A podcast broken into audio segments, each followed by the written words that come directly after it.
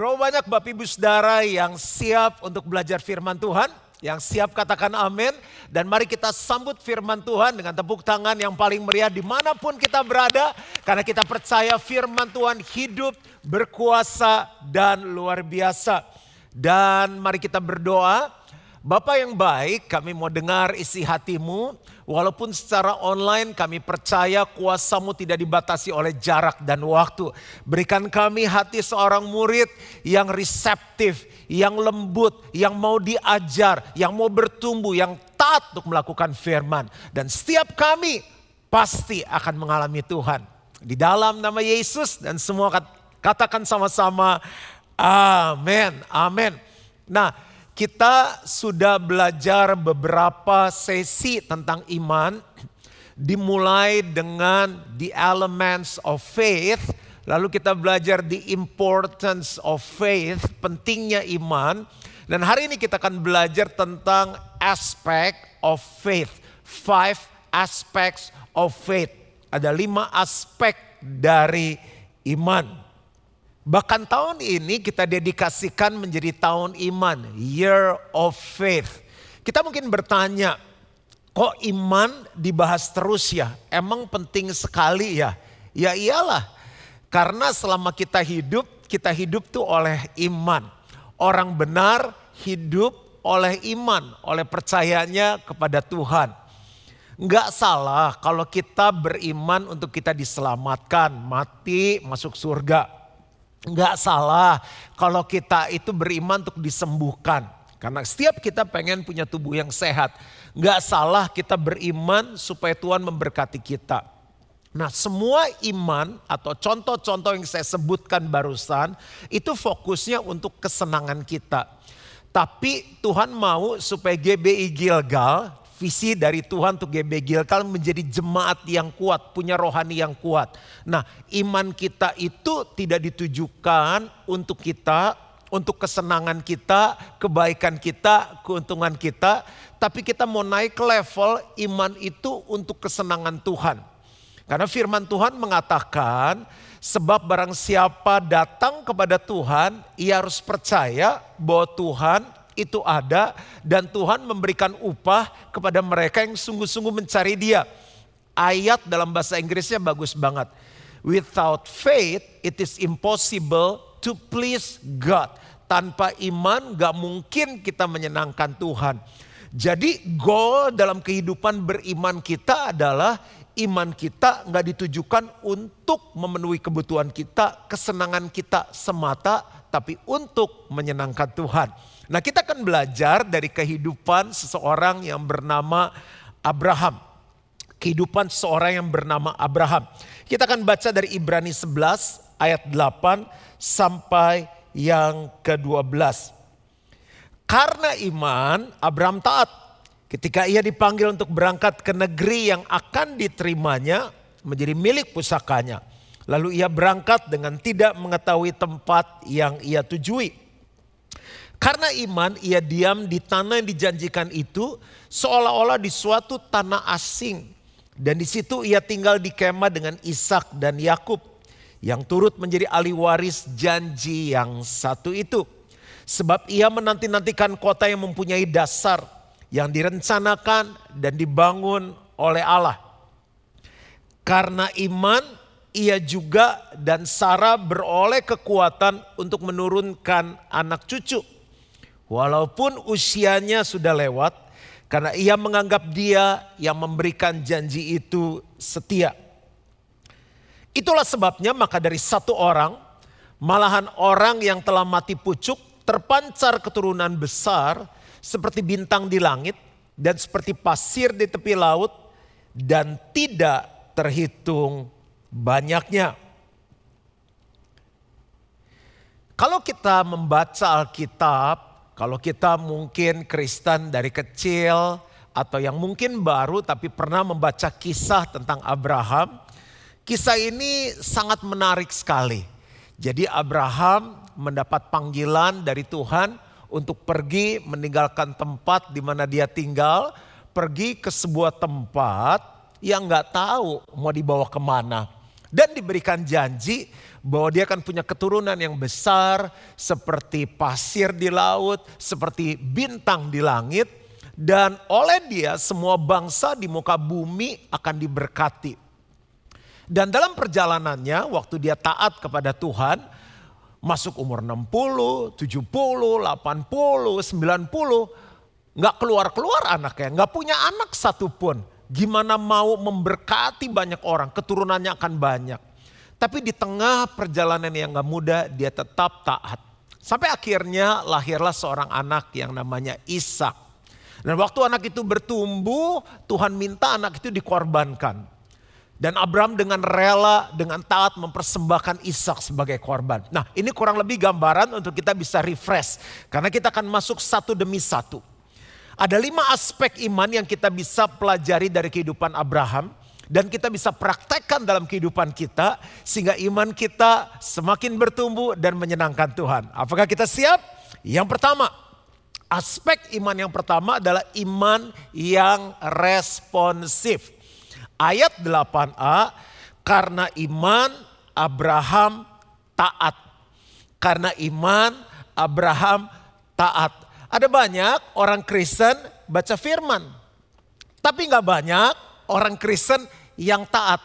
Baca firman itu bukan respons iman yang sepenuhnya. Itu adalah salah satu bagian dari iman. Karena iman timbul dari pendengaran dan pendengaran akan firman Tuhan. Tapi respons iman yang benar adalah taat.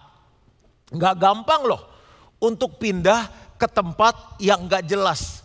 Kita pindah ke tempat yang jelas aja mikir banget Waktu kita punya kantor gereja di daerah barat, di Permata Buana, saya pindah ke Permata Buana. Waktu akhirnya kita dapat tanah gereja di Pantai Indah Kapuk, saya memutuskan untuk cari tempat tinggal di Pantai Indah Kapuk dekat dengan gereja. Karena dulu belum ada tol dan lain-lain sehingga waktunya panjang banget ke Pantai Indah Kapuk. Masih kosong, belum ada apa-apa. Dan Waktu memutuskan untuk pindah kita survei dulu, nanya-nanya sama orang. Bayangkan Bapak Ibu Surah, ini udah jelas tujuannya aja banyak pertimbangannya. Mindain barang ribet banget. Tapi respon dari Abraham, dia tahu repot, dia tahu ribet, dia tahu nggak akan mudah, dia tahu penuh tantangan, tapi responsnya adalah apa? Taat. Yes Lord, iya Tuhan, saya siap kalau kita mau bertumbuh dalam iman, yang harus kita miliki aspek pertama adalah iman yang responsif. Saya punya seorang anak perempuan namanya Carissa.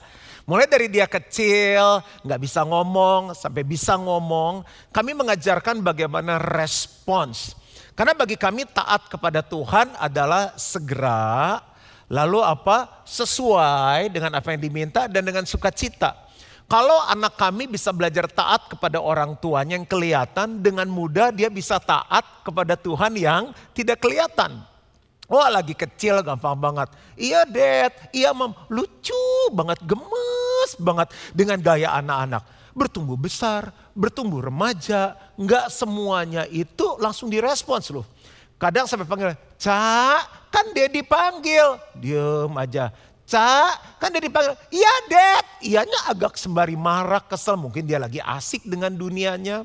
Seringkali saya juga ngomongin tentang ayat firman, nasihat-nasihat. Semuanya kan bukan karena gak ada kerjaan. Supaya anak saya bertumbuh jadi baik. Lebih baik dari papanya, lebih baik dari mamanya. Tapi sering kali banyak nasihatnya gak sesuai sama dia. Jadi sering kali gak dijawab. Saya bilang nih, Cak, jadi lagi tanya loh. Diam aja Ica jawab dong, diem aja. Nah saya nggak perlu dia ngasih apa-apa, dia ngapa-ngapain enggak. Cukup respons, kasih senyum. Bahkan waktu saya minta permintaan yang sulit, saya kasih nasihat yang berat, yang secara umur dia tuh nggak mudah. Dia senyum dan dia bilang, iya dad. Dan saya tetap ngajarin kamu harus jawab, iya dad. Iya dad, kamu mau nggak kalau kamu panggil daddy, daddy nggak jawab, nggak mau. Nah makanya kamu jawab. Respon sangat penting dalam kehidupan iman kita. Yuk di mana pun kita berada saat ini latihan. Sama-sama bilang begini, yes Lord. Saya nggak bisa dengar, saya dengar dengan iman. Coba bilang lagi sama-sama, iya Tuhan. Ah itu respon yang luar biasa. Di kebaktian paling simpel, belajar ngomong amin, belajar ngomong yes. Makanya kalau Bapak Ibu Saudara duduk di dekat saya lagi dengar khotbah, saya paling remes di yes, so good, bagus banget, keren, yes, amin, tepuk tangan. Gitu, itu saya respon sama Tuhan.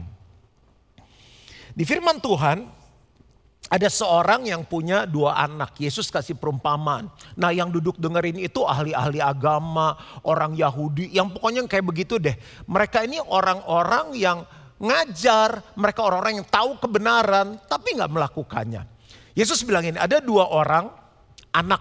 Jadi seorang bapak punya dua orang anak. Yang sulung, dia ngomong sama yang sulung gini. Nak kamu hari ini pergi ke kebun anggur kerja. Anaknya langsung bilang ini Siapa? Tapi nggak pergi. Yang kedua, anak yang bungsu dia bilang ini, kamu pergi ke kebun anggur kerja. Anak yang kedua bilang ini, nggak mau ah. Eh, nggak lama dia nyesel, terus pergi. Tuhan Yesus tanya sama mereka, yang bagus yang mana? Yang kedua dong katanya, walaupun nyesel tapi pergi. Tuhan bilang benar, akan ada banyak orang yang dia bilang tuh maksudnya kayak ahli agama lah Yahudi. Kalau di konteks sekarang nih orang-orang Kristen yang di gereja yang gak punya respon akan ketinggalan. Dia bilang gini, pemungut cukai, perempuan sundal, mereka akan meresponi jauh lebih baik. Saya berdoa biar setiap kita jadi jemaat yang kuat. Apa pun yang Tuhan mau untuk kita lakukan saat kita baca firman, saat kita dengar khotbah, saat kita dengar teguran, kita bilang kepada Tuhan, yes Lord, siap Tuhan. Nah saya selalu biasakan setiap kali saya saat teduh, setiap kali saya dengar firman, saya ini menanyakan empat pertanyaan ini kepada Tuhan. Ini baru responsif. Yang pertama, Tuhan itu lagi bicara apa sih sama saya? Yang kedua, ada janji apa yang Tuhan kasih dalam hidup saya? Yang ketiga, ada berkat apa yang Tuhan siapkan. Saya baca ayat apa pun, saya praktekkan ini secara sederhana. Ini membuat saya bisa merespon dengan benar. Dan yang keempat adalah perintah apa yang Tuhan mau untuk saya lakukan. Tuhan bicara apa sama saya, Tuhan janji apa sama saya, Tuhan kasih berkat apa untuk saya, lalu perintah apa yang Tuhan mau saya lakukan. Dan saya responi, saya bilang gini, yes Lord, iya Tuhan. Ini aspek iman yang pertama. Semangat yang kedua, iman yang berkorban. Apa sih artinya berkorban? Berkorban adalah kesediaan memberikan sesuatu yang menyatakan kesetiaan walau menderita untuk sesuatu yang diikuti atau dituju.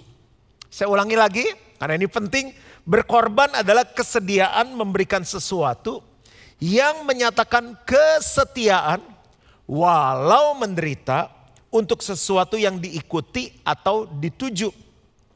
Ayat 8b. Ketika ia dipanggil untuk berangkat ke negeri yang akan diterimanya menjadi milik pusakanya. Jadi Bapak Ibu Saudara, Abram itu meninggalkan hidupnya yang nyaman pergi ke tempat yang belum jelas mau dibawa ke mana. Itu pengorbanan. Bapak Ibu Saudara, dalam hidup semuanya perlu pengorbanan. Semakin tinggi yang kita mau raih, semakin kita harus berkorban. Ini kita Lalu ini tujuan kita. Untuk kita bisa sampai ke tujuan, itu ada yang namanya korban. Saya mau menikah, tanya mau menikah, berkorban. Saya mau kurus, berkorban. Nih saya gambar ya, mudah-mudahan gambar saya bagus. Hmm.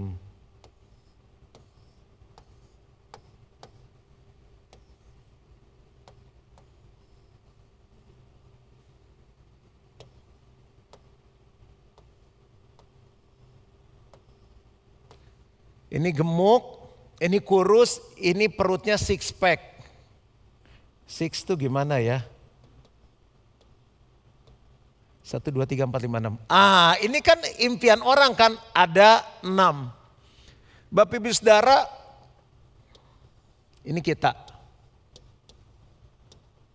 Kalau kita mau gemuk, pokoknya size terserah lah.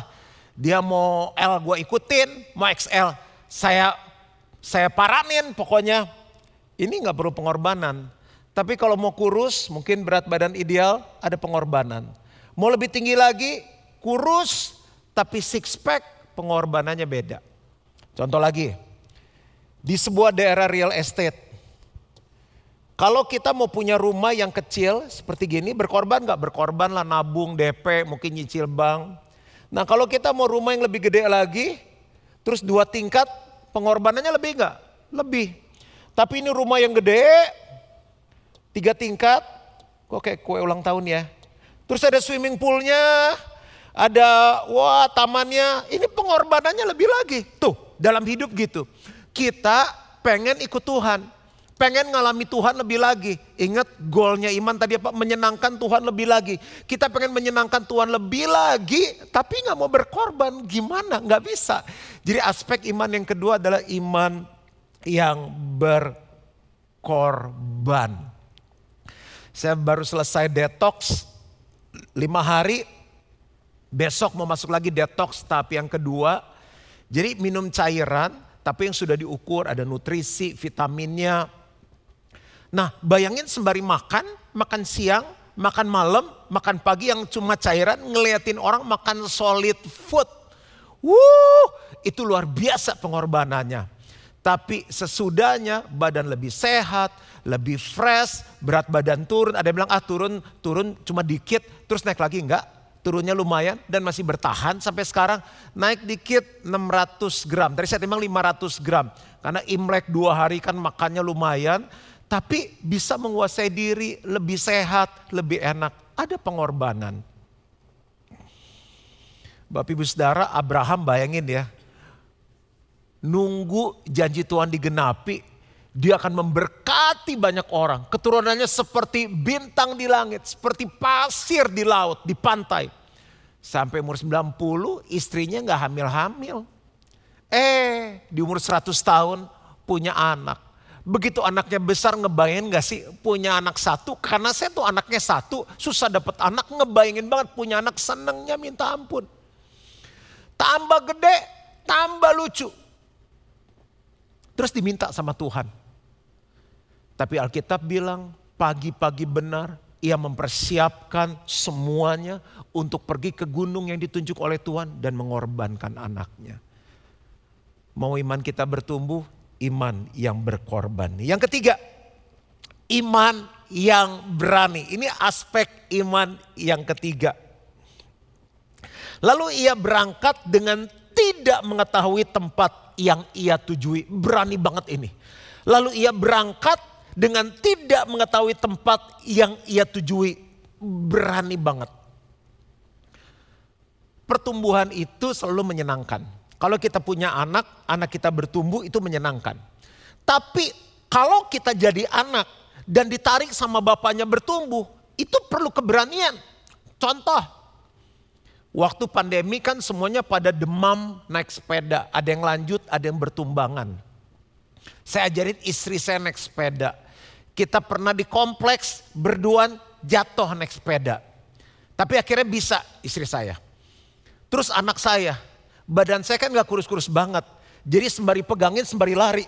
Waduh itu berat juga loh. Uh, udah ngos-ngosan. Wah keliling. Terus begitu mau dilepas, Dad jangan, Dad takut Dad. Jangan Dad.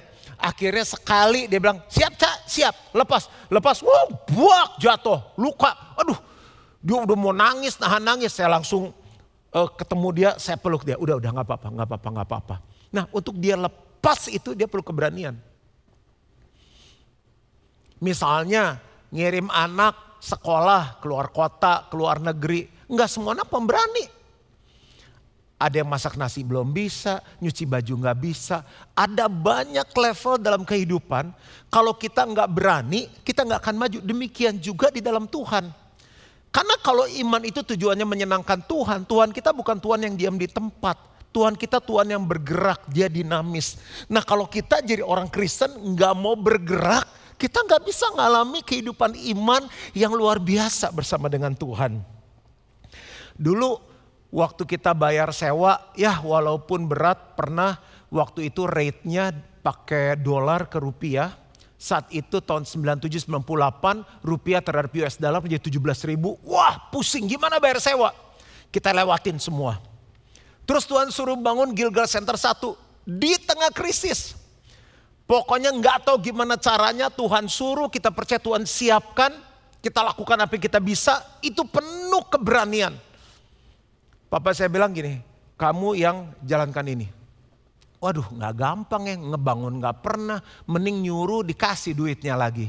Terus cuma dimodalkan iman doang. Tapi karena Tuhan yang suruh, saya uji, saya belajar punya iman yang berani. Jadi ini Gilgal Center 1. Selesai, ibadah udah enam kali sebelum pandemi.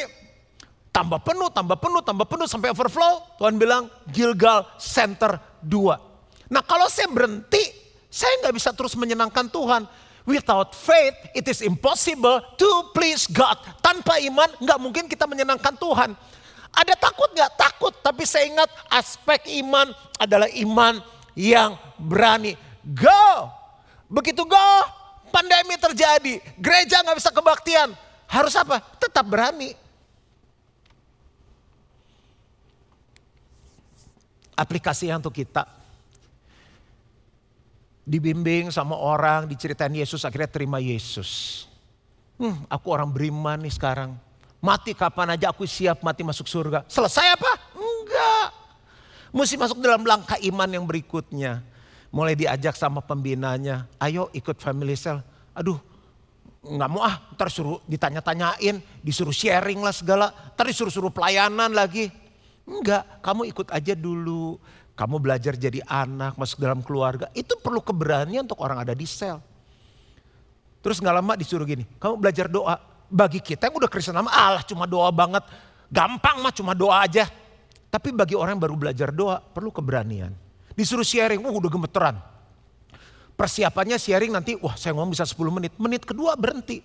Perlu keberanian. Paling di kantor mah dia biasa ngomong sama staff, ngomong sama siapa. Disuruh mulai mimpin sel. Sama kayak saya juga gitu. Lama kelamaan diajak melayani. Suruh nyanyi jadi singer. Ah gampang. Ya bagi yang susah, bagi yang senang nyanyi, bagi yang hobi nyanyi gampang.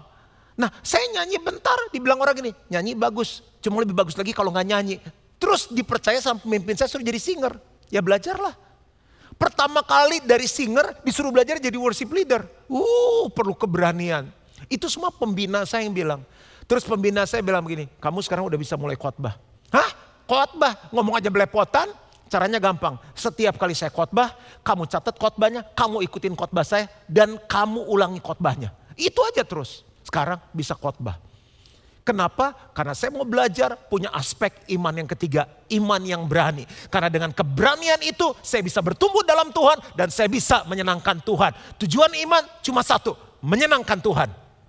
Bayangin kalau anak kita Disuruh apa-apa nggak mau, nggak mau bertumbuh aja pokoknya. Yang penting makan, tidur, tidur tepat waktu, makan tepat waktu, kencing tepat waktu, mandi tepat waktu, minum susu tepat waktu. Nggak mau sekolah, nggak mau apa, nggak berani, nggak berani, nggak berani. Iman yang berani membuat kita bertumbuh. Haleluya. Yang keempat, iman yang persisten. Apa sih persisten pastor? Bahasa yang susah banget. Sebentar, Persisten adalah kemampuan untuk bertahan dalam mencapai sebuah tujuan. Persisten adalah kemampuan untuk bertahan dalam mencapai sebuah tujuan. Ayat 9 dan 10. Karena iman ia diam di tanah yang dijanjikan itu seolah-olah di suatu tanah asing. Bisa tahan loh dia, persisten. Dan di situ ia tinggal di kemah dengan Ishak dan Yakub yang turut menjadi ahli waris janji yang satu itu. Sebab ia menanti-nantikan kota yang mempunyai dasar yang direncanakan dan dibangun oleh Allah. Persisten adalah kemampuan untuk bertahan dalam mencapai sebuah tujuan. Saya mau coba gambar lagi.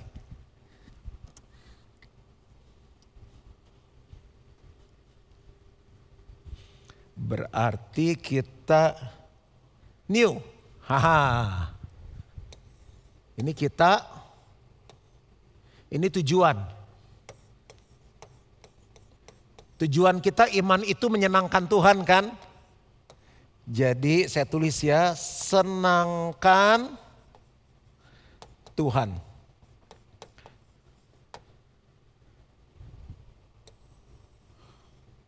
Orang yang biasa telat terus nggak telat kita bilang, ya jelas aja ada maunya gitu kan. Orang kalau ada maunya bisa persistence. Karena ada tujuan yang mau dia capai. Makanya iman, banyak orang imannya turun, imannya lemah, imannya kering karena tujuannya gini. Ya udah ikut Tuhan supaya sembuh. Begitu sembuh, turun imannya. Aku ikut Tuhan supaya kaya. Begitu kaya, hilang imannya, hilang dari gereja, hilang dari peredaran. Kalau mau persisten, tujuan iman harus benar. Iman untuk menyenangkan Tuhan. Orang bisa persisten mengejar sesuatu yang dia mau. Misalnya contoh, ada orang yang mau hidup sehat. Nih, dari sini mau hidup sehat. Pak es krim, oh nggak mau. Pak bami, oh nggak mau. Pak ini gorengan uh, fried chicken, oh nggak mau. Dia bisa persisten tahan tiap hari olahraga karena dia mau sehat. Nah, waktu kita baca firman ada banyak firman yang harus kita lakukan. Tapi banyak orang di tengah jalan nggak persisten. Contoh, doa. Doa, ya setahun pertama doang semangat. Abis itu udah nggak persisten lagi. Doa terus sampai Tuhan datang. Karena kita doa bukan minta, doa itu bersekutu dengan Tuhan, bertemu dengan Tuhan, berkomunikasi dengan Tuhan. Tuhan mau bicara sama kita, Tuhan mau punya waktu khusus quality sama kita. Kalau itu yang menjadi tujuannya supaya Tuhan senang kalau kita berdoa, kita akan terus berdoa sampai ketemu Tuhan lagi. Apalagi melayani. Hah? Melayani. Udah datang ke gereja aja, udah puji Tuhan kalau kita melayani karena disuruh sama pemimpin, disuruh sama pendeta, enggak akan tahan. Kita melayani karena kita mau menyenangkan Tuhan. Tuhan lebih dulu melayani kita. Tuhan selalu melayani kita. Setiap hari rahmatnya baru untuk aku dan keluargaku. Aku mau melayani Tuhan karena aku mau bikin Tuhan senang. Wuh, persisten itu orang. Memberi juga sama. Kenapa kamu memberi? Yang enak lah semua memberi, aku memberi juga. Memberi karena kita menyenangkan Tuhan. Kita kabarkan kabar baik, bersaksi sama orang yang belum kenal Tuhan. Kenapa kita lakukan itu? Karena itu menyenangkan Tuhan. Dalam keluarga kita tunduk sama suami, ya udahlah daripada berkatnya bocor, berkatnya lang jangan. Kita tunduk sama suami karena kita menyenangkan Tuhan. Karena Tuhan mau kita lakukan itu. Kita mengasihi istri kita yang cerewet, yang susah diatur, yang susah ngelawan, yang pengen yang ngatur, yang dominan, yang apalah nggak sesuai dengan keinginan kita. Kita sayang dia karena waktu kita sayang istri kita, kita menyenangkan Tuhan. Keren. Jadi doa, melayani dan lain-lain bisa persistence kalau tujuannya benar untuk senangkan Tuhan. Dan biasa kalau orang persistence ngejar tujuan yang dia lakukan tuh tambah tinggi. Misalnya contoh ya dulu cuma lari 10 menit. Ini lari ya karena mau hidup sehat. Larinya bisa 15 menit, bisa 20 menit. Wah saya sekarang bisa ikut maraton pak panjang. Dia naik. Harusnya kehidupan rohani, kehidupan iman seseorang kalau tujuannya jelas mau menyenangkan Tuhan yang tadinya cuma doa lima menit. Baca firman cuma satu ayat, naik. Doanya 10 menit, doanya 30 menit. Baca firmannya satu fatsal, eh satu Alkitab selesai, naik. Kenapa? Karena dia punya tujuan yang jelas dan dia akan persisten. Wuhu. Yang terakhir yang kelima, apakah kita belajar sesuatu? Iman yang kelima adalah iman yang bergantung.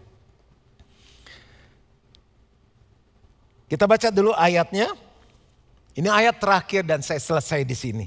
Ayat 11 12 karena iman ia juga dan Sarah beroleh kekuatan. Dengar baik-baik beroleh kekuatan untuk menurunkan anak cucu walaupun usianya sudah lewat karena ia menganggap dia yang memberikan janji itu setia. Ada dua kata yang penting, kekuatan dan janji. Dia bisa kuat karena ada janji. Itulah sebabnya maka dari satu orang, malahan orang yang telah mati pucuk terpancar keturunan besar. Seperti bintang di langit dan seperti pasir di tepi laut yang tidak terhitung banyaknya. Punya iman yang responsif, bagus. Punya iman yang berkorban? Bagus. Punya iman yang apa lagi? Berani? Bagus. Yang keempat tadi apa? Punya iman yang persisten? Bagus. Tapi keempat ini nggak mungkin kita lakukan kalau kita nggak punya iman yang bergantung. Mana sanggup dengan kekuatan manusia? Kita perlu kekuatan Tuhan. Kenapa Abraham dari terima janji itu terus di umur 70 belum punya anak, 80 belum punya anak, 90 belum punya anak, dia tetap bertahan. Alkitab bilang kekuatannya diperoleh karena dia memegang janji Tuhan. Dia menganggap Tuhan yang memberikan janji itu adalah setia. Nah saya melihat orang-orang Kristen yang bertahan kehidupan saya bisa bertahan sampai saat ini. Karena saya punya kekuatan dari Tuhan. Salah satunya saya pegang janji Tuhan. Hah? Janji yang mana ya? Udah lupa tuh. Makanya ada dua hal yang penting menutup khotbah saya. Janji itu harus dihidupkan. Yang kedua janji itu harus disyukuri.